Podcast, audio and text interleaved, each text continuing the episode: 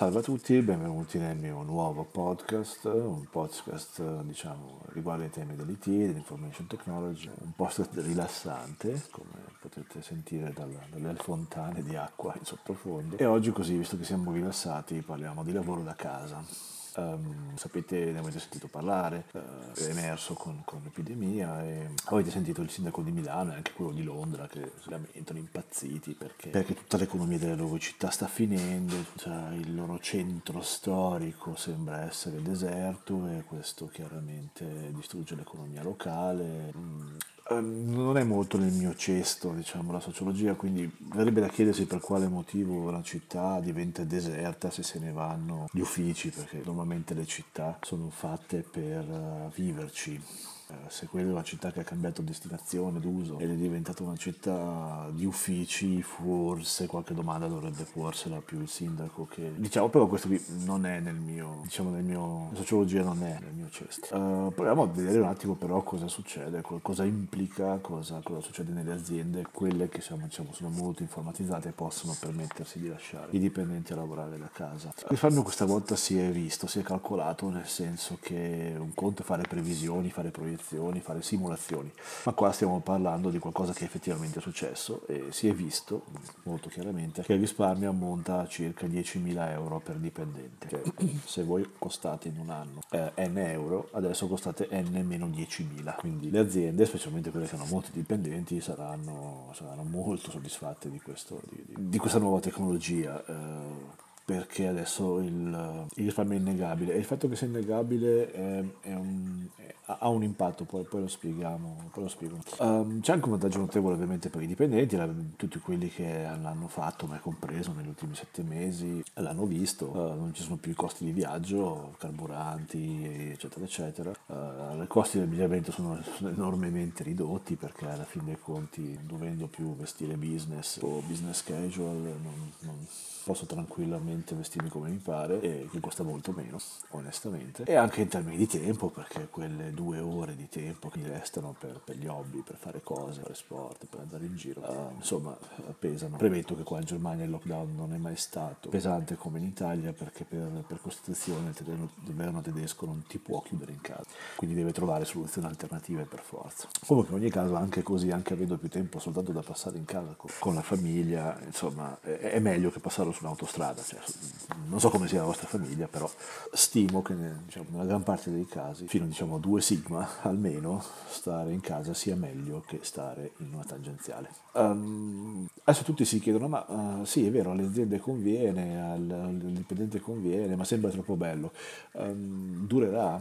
Eh, la risposta è che sì, durerà, perché durerà per, per una ragione, io lo chiamo il problema dello shareholder, cioè voi a un certo punto avete un'azienda che fa i bilanci e fa i bilanci in previsione, diciamo i bilanci consuntivi, preventivi come si chiamano. Avete un bilancio consuntivo del, del passato che vi dice che le vostre spese sono diminuite di circa diecimila euro l'anno per dipendente, quindi diciamo che negli ultimi sei mesi avete, se siete un'azienda di duecento persone, diciamo un'azienda media, avete risparmiato due milioni di euro.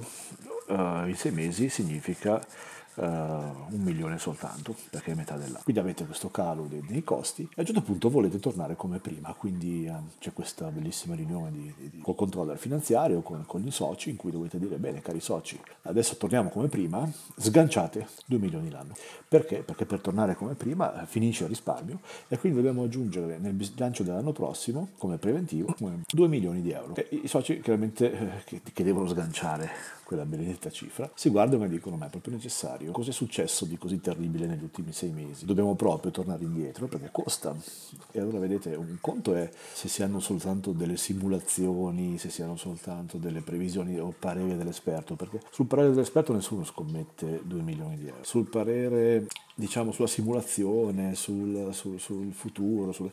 nessuno scommette due milioni di euro. È vero che era un fenomeno una, già in atto, cioè un processo già in atto, quello di digitalizzare le aziende, lasciare i dipendenti a lavorare da casa, però nessuno ci avrebbe mai scommesso l'azienda. Il problema è che adesso questa cosa è successa, che lo volessimo o no, che avessimo il coraggio o no, eh, il lockdown c'è stato e adesso sappiamo che le aziende funzionano lo stesso, almeno quelle che hanno dipendenti che lavorano davanti a un monitor, eh, che non succede niente di così terribile, che no, hanno funzionato ugualmente e che si è risparmiato. Quindi adesso il socio non rischia più. Lo shareholder uh. che ha uh, una parte delle azioni e qui viene chiesto di mettere a preventivo, uh, nel, nel bilancio preventivo dell'anno prossimo, nel budget, due milioni di euro in più o gli stessi due milioni di prima, dice ma se sappiamo che possiamo evitare di spenderli, perché dobbiamo spenderli? E qua parliamo di, in questo caso, di un'azienda abbastanza piccola, quindi solo due milioni di risparmio e già fate fatica a convincerli, a meno che non dite guardate in questi sei mesi l'azienda è andata a rotoli, ma se non è andata a rotoli e non si vede sul bilancio che è andata a rotoli, eh, c'è un problema. C'è un problema, cioè la vostra proposta di tornare come prima non verrà mai approvata e ci sono due milioni di buone ragioni ed è molto difficile per voi, a meno che non riusciate a mostrare che sono successi dei danni per, per quei due milioni di euro, che sia necessario tornare a spendere.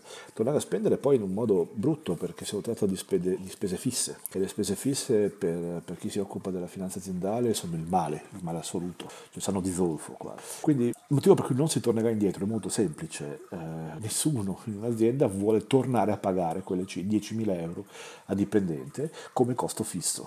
Scordatevelo, eh, ormai è fatta, quindi ormai abbiamo questa, questa cosa ci ha fatto superare un gap, ci ha fatto, ci ha fatto saltare un fosso e nessuno vuole risaltarlo all'indietro, perché costa, tornare a pagare costa. Adesso il problema è, ma va bene, ma è possibile che nessuno prima ci avesse mai pensato? È possibile che nessuno prima avesse mai avuto il coraggio di farlo, neanche il solito imprenditore super figo, e poi gli altri l'hanno guardato? Cioè chi si opponeva? Perché non si voleva fare prima? Perché non era già molto più diffuso? Perché, siamo, perché c'è voluto una pandemia? Eh, la risposta personalmente la, la do molto più personale, perché sono venticinque anni che ormai bazzico aziende come, come, come consulente e quindi ormai le ho viste tutte, eh, ho visto quasi tutti i settori. Um, sta nel fatto che c'erano tre tipi di persone che si opponevano quando lo proponevate. Il primo è l'ufficio acquisti, eh, gli ufficio acquisti si oppongono sempre. Se ne escono quasi sempre, se ne uscivano, perché adesso non possono più farlo, ma se ne uscivano dicendo no, ma noi abbiamo fatto due conti, abbiamo fatto una simulazione computerizzata, tiravano giù delle supercazzole prematurate da far paura, da far paura a un consulente, quindi erano veramente sofisticate, perché noi tiriamo, siamo quelli della supercazzola prematurata, eh, e come dicevo no, ma perché abbiamo fatto simulazioni matematiche super, abbiamo eh, tirato giù eh, grafene, frattali, teorie del caos, bla bla bla, e insomma abbiamo visto che non si risparmia così tanto, anzi semmai ci si dimette. Poi queste simulazioni non, non si trovano, voi andate a cercare nel database, non, non ci sono queste simulazioni, questo documento non c'è, però lui si ricorda, l'ufficio, il responsabile dell'ufficio acquisti si ricorda che avevano fatto insieme a un altro tizio una simulazione e che poi non trova, non trova più sul suo computer, che l'ha persa, eh, e quindi non, non, non conviene, eh, ma adesso questa persona non ha più, non ha più questa cosa qua. Perché però diceva così? Bisogna chiedersi perché avevate contro l'ufficio acquisti, e la risposta sta, ve lo dico francamente, nella corruzione. La corruzione nel privato assume delle dimensioni che il pubblico può solo sognare, eh, a seconda della dimensione c'è una persona diversa o un ufficio intero diverso nelle aziende che si occupa degli acquisti. Allora, nell'azienda microscopica familiare no, perché decide il capo e quindi il capo non vuole sprecare soldi. Ma se andiamo già nell'azienda, quando comincia ad avere una segretaria che oltre alla segretaria deve anche badare agli acquisti, già cominciate spesso a vedere che se gli acquisti sono abbastanza corposi, parliamo di diecimila euro dipendente, quindi parliamo di un'azienda, diciamo, mettiamo che abbia venti dipendenti, venti per diecimila sono già duecentomila euro, quindi questi duecentomila euro questa persona li deve spendere in qualche modo, diciamo pulizia degli uffici, macchina del caffè, macchina dell'acqua, eh, il bottiglione dell'acqua, no? So se volete, per refrigerarlo, eh, magari lo spazio mensa, e, e comincia in questo modo a spendere duecentomila euro, e cominciate a vedere che queste segretarie cominciano ad avere uno stile di vita strano, perché hanno sempre questi cellulari ultramoderni, hanno sempre questi, questi, questi abbonamenti nelle spa, hanno sempre questo abbonamento uh, dall'estetista, dal parrucchiere, in palestra, che non è lo stile di vita che vi aspettate da una segretaria, che insomma non è esattamente di una piccola azienda il ruolo più pagato. E c'è una ragione per questo qua, c'è una ragione, che sono regali, sono regali dai fornitori. Uh, è una forma di corruzione stupida, però questa qua, insomma, qualcosina gli entra, ecco. E E a questa persona qua, se gli dite no, togliamo gli uffici, facciamo lavorare tutti da casa, comincia a dire vabbè, però io poi perdo il cellulare, perdo l'abbonamento, perdo tutti questi regali, e quindi già siamo sicuri che ci si guadagna. E questo è il primo. Quando andate già in un'azienda un po' più grande, cinquanta cento, già lì avete cominciato ad avere una persona che è dedicata proprio per fare il, il per fare questo lavoro, e già cominciamo ad avere delle spese che insomma vanno, cominciano a crescere. Stiamo rasentando cioè, il mezzo milione di euro nelle cifre che abbiamo detto, perché sono diecimila euro dipendente, e quindi cominciate già a sentire odore di regali più grandi. In queste aziende si vedono delle scene del tipo, che ne so, questo signore chiama un fornitore con cui ha già un rapporto personale, ciao come stai, ma non lo so, mio figlio adesso si è incaponito che vuole la moto, io non gliela voglio comprare. Quello è un modo in codice per dire al fornitore trovami una moto per mio figlio. E qui parte lo scooter, parte il centoventicinque, è come ridere, perché appunto cominciano ad esserci già delle spese notevoli. E quindi siamo, diciamo, in questo ordine: scooter, le ferie pagate, uh, offerte gentilmente da qualcuno, oppure che ne so, il convegno di aggiornamento, il, il corso, questo più nel farmaceutico, Uh, che guarda caso poi si fanno sempre in posti tipo Pattaya, no? In Thailandia, o posti insomma, sono quasi sempre al maschile, e si fanno sempre in posti tipo Pattaya, eccetera, eccetera. Poi uh, andiamo ancora più in alto, ci sono già le aziende che spendono due tre milioni di euro, e lì, uh, lì a volte gli uffici acquisti sono controllati, diciamo che ci si sta attenti, però siccome tutto si svolge sotto forma di regalo, uh, che ne sai, ed è comunque, sono comunque manager, se poi vanno in giro col Ducati, tu come fai a sapere che l'hanno pagato loro o che l'ha pagato qualcun altro? Se ha cambiato macchina o se la moglie cambia macchina, come fai a sapere che non gliel'ha pagato un fornitore con un leasing? Sono tutte quelle cose che par- fanno, fanno parte dell'universo della corruzione delle aziende, che di per sé è illegale, ma non è come nel privato, nel pubblico, scusate, dove il magistrato eh, agisce d'ufficio perché ha un preciso compito. Nel privato, se non lo denuncia l'azienda, non succede niente.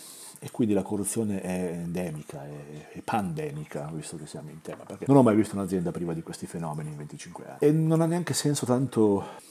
Tanto, tanto denunciarli come consulente, per la semplice ragione che puoi dare fastidio, ed è, è sempre l'ufficio acquisti che ti firma il contratto, che, o che ti manda avanti il contratto. Quindi è una cosa che è endemica, diciamo, c'è sempre e comunque una, una corruzione in tutte le aziende. E poi andiamo nel mondo corpo, che addirittura la cosa diventa ancora peggiore, cioè se parliamo in un'azienda di cinquemila dipendenti, diecimila euro dipendenti, stiamo parlando di cinquanta milioni l'anno. Per cinquanta milioni l'anno già si cominciano a vedere regali più grandi. Però in queste aziende già, dall'altro canto, questi dirigenti hanno, hanno, sono controllati, nel senso che addirittura alcuni devono dare all'azienda l'accesso a, al conto in banca, e ci sono addirittura anche aziende di investigatori privati, a volte, nelle aziende più serie. Però non serve a niente, perché la corruzione si svolge in un altro modo. Succede che a un certo punto il manager dell'ufficio acquisti viene assunto dal fornitore, si licenzia e viene assunto di là. Dopo aver fatto comprare, diciamo, cinquanta cento milioni di, di attrezzature da, da un fornitore, a un certo punto si licenzia, va a lavorare dal fornitore, e guarda caso dal fornitore ha un welcome package, cioè un pacco di soldi che gli viene dato solo perché siamo felici di averti tra noi, uno stipendio sì è alto, un pochino troppo forse, vabbè è bravo però accidenti, e, e poi magari i primi due o tre mesi a corsi di aggiornamento e pre- training, a loro volta si svolgono sempre in luoghi uh, residence autostelle, con uh, Pattaya, luoghi così insomma. Questo è il modo in cui va la corruzione delle grandi aziende. Quindi quando vedete che in una multinazionale un manager, specialmente in un ufficio acquisti, o un manager che può ordinare acquisti passa dall'azienda al fornitore, è perché dentro l'azienda troverete una bella pila di roba inutile comprata da quel fornitore, non sapete mai cosa fare. E quindi le aziende, la, la corruzione è endemica. Se voi andate da un ufficio acquisti e gli dite no guarda adesso tutti lavorano da casa e quindi si risparmia dieci euro, diecimila euro dipendente, con cinquemila dipendenti a questo caso gli avete tolto cinquanta milioni di euro di budget, eh, ragazzi, eh, quelli erano bei, bei regali eh, che gli arrivavano a casa, erano, era un bel welcome package che gli arrivava, quindi gli avete tolto un bel po' di ciccia. Quindi quando vi diceva che, quando l'ufficio acquisti vi diceva che abbiamo fatto il calcolo, la misurazione, la simulazione, eh, grafene, quant- frattali, tutto quanto, lo diceva soltanto perché avevo, ha un interesse suo specifico, quindi era interessato. Stessa cosa quando lo dicono le acca erre, quando fate questa proposta arrivano sempre le human resource, che dicono, il responsabile personale, che dicono no, ma guardate che non lo vuole nessuno, lo vuole soltanto lui perché è un geek, perché è uno che parla solo coi computer, eccetera, eccetera, ma tutti gli altri dipendenti amano stare in azienda, sono felici di stare qui, non vedono l'ora di stare qui, in ufficio proprio loro, proprio sono, sono nel, proprio il loro ambiente naturale, proprio l'ufficio e il loro ambiente naturale, proprio gli dispiace andare a casa.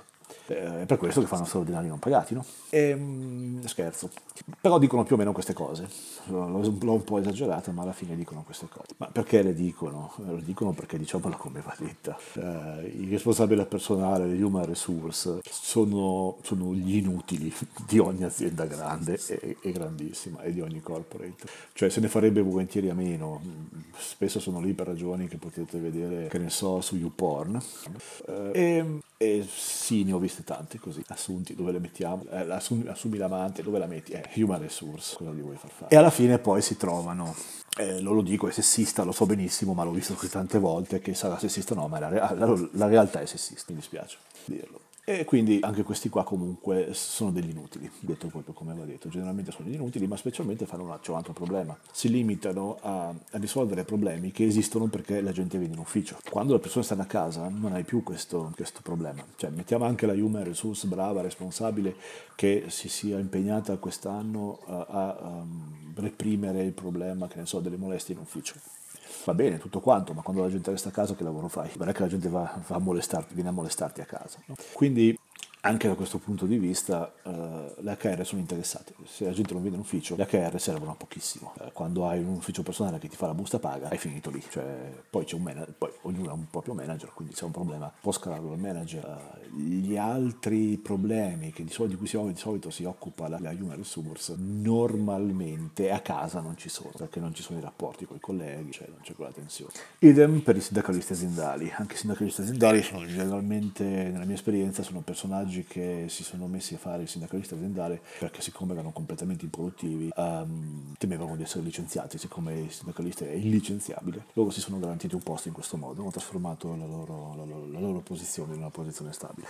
Eh, dopodiché generalmente fanno l'interesse dell'azienda più, de, più che del, del dipendente, eh, diciamo più o meno in accordo con le human resource. Anche in questo caso questi personaggi qua, una volta che tutti stanno a casa, gli, gli manca quel gossip che consente loro di seminare zizzania, la, la stessa zizzania che poi si offrono di, diciamo, di, di silenziare. E anche in questo caso qua sono personaggi che perdono completamente di, di, di valore. Quindi tutti e tre i casi, quelli che i manager e gli elementi che, fa, che facevano opposizione al lavoro da casa, al lavoro da casa, erano elementi che ci guadagnavano. Nel caso dell'ufficio acquisti ci guadagnavano personalmente, nel caso delle human resource e, del, e dei sindacati si tratta di personaggi appunto che nell'azienda ci sverano, sono più passeggeri che equipaggio. Quindi non, senza tantissime persone che vanno in ufficio hanno pochissimo da fare, uh, ma anche ammesso che non fossero inutili, anche ammesso che per esempio le human resource facciano davvero quello che vogliono dire, che, vogliono, che dicono di fare, uh, la persona che ne so handicapata o il non vedente che sta a casa, a casa spesso ha attrezzature uh, molto migliori perché tutta la sua casa è costruita per lui, uh, quindi le persone, io ho avuto colleghi che sono in sedia a rotelle o avevano altri problemi fisici, uh, in azienda l'unica cosa di diversa che avevano era il bagno, tutto il resto era fatto a misura di persona tra virgolette sana. Uh, a casa loro invece avevano letteralmente ogni cosa costruita per loro, dalle maniglie basse a, a tutto. Una certa sito sono stato invitato a volte, ho visto che la casa di una persona che ne so cieca o quasi cieca, o nella mia esperienza la casa di una persona con dei seri problemi a muoversi in sedia a rotelle eccetera eccetera, sono case molto diverse e in cui basta guardarle per dire beh ragazzi questo sta meglio che in ufficio. Questo è un altro vantaggio che diamo al dipendente. Ma d'altro canto è ciò di cui si occupa specificamente la human resource. Se noi lasciamo queste persone a casa, state tranquille che queste persone sanno meglio di, della human resource come gestire una casa di questo tipo, fino nei minimi dettagli, dettagli che in azienda, alcune aziende non si bada.